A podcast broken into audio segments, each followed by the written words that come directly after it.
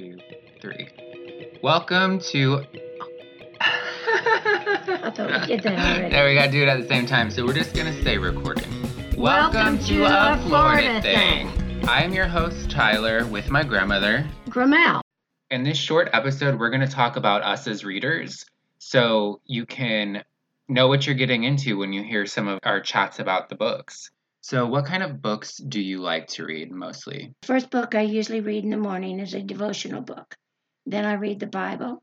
Then I read a Bible study book. Then I read Gutsy Women by the Clintons.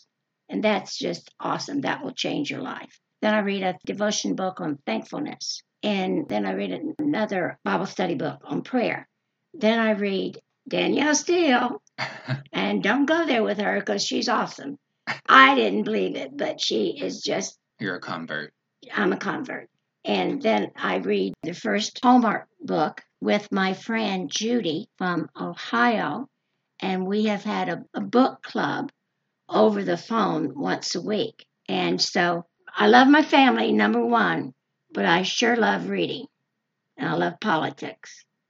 And I love karaoke. I used to, actually, it was a band stand in the center of uh, the town. And I would go to the library. And I sometimes I got further than the steps of the library, but usually ended up in the bandstand. And I would read probably four or five chapters before I walked on home.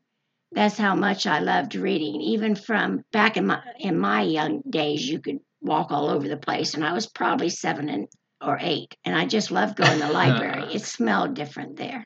I've read a lot to my children and my grandchildren too, and I've learned a lot more authors by reading children's book to my children until they get to where they can read to me, and we read back and forth, and then they become independent readers. So I I do read a lot, and I always have.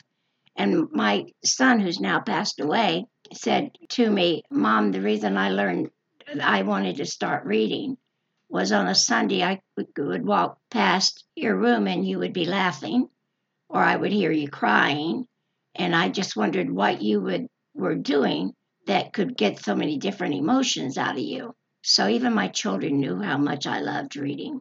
I remember being on your bed, you reading to me, and then me learning to read back to you. Those are some of my first memories of reading, and really a huge factor of why I became a reader. And I remember something funny is that I used to get punished by you not reading to me. And I never realized that was strange until I got older and realized, oh, you know, that wasn't the most common kind of punishment. I studied English literature as an undergraduate that was my major, one of my majors, and I really got into reading Toni Morrison. So I was kind of more into literary fiction, and then when I went to grad school, I started to read a lot of nonfiction books and poetry. So that's kind of where my reading habits lie. I read a lot of poetry now. One of the reasons we wanted to start reading these books together is in quarantine, and then we also wanted to focus on Florida writers because there's a lot of great Florida writers. Yes. Lots of good stuff, nonfiction poets, any genre.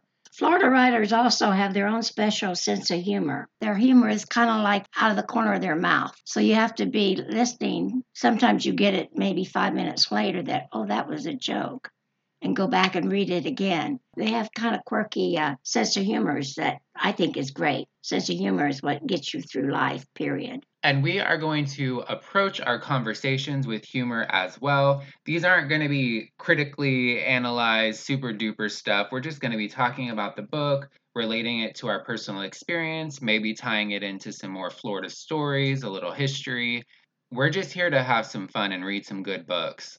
We'll be posting episodes on books every other week, thereabout. So I will be posting the episode order in case you want to get the books and read along with us and then listen to the podcast and let us know what you think. It's kind of like a little book club.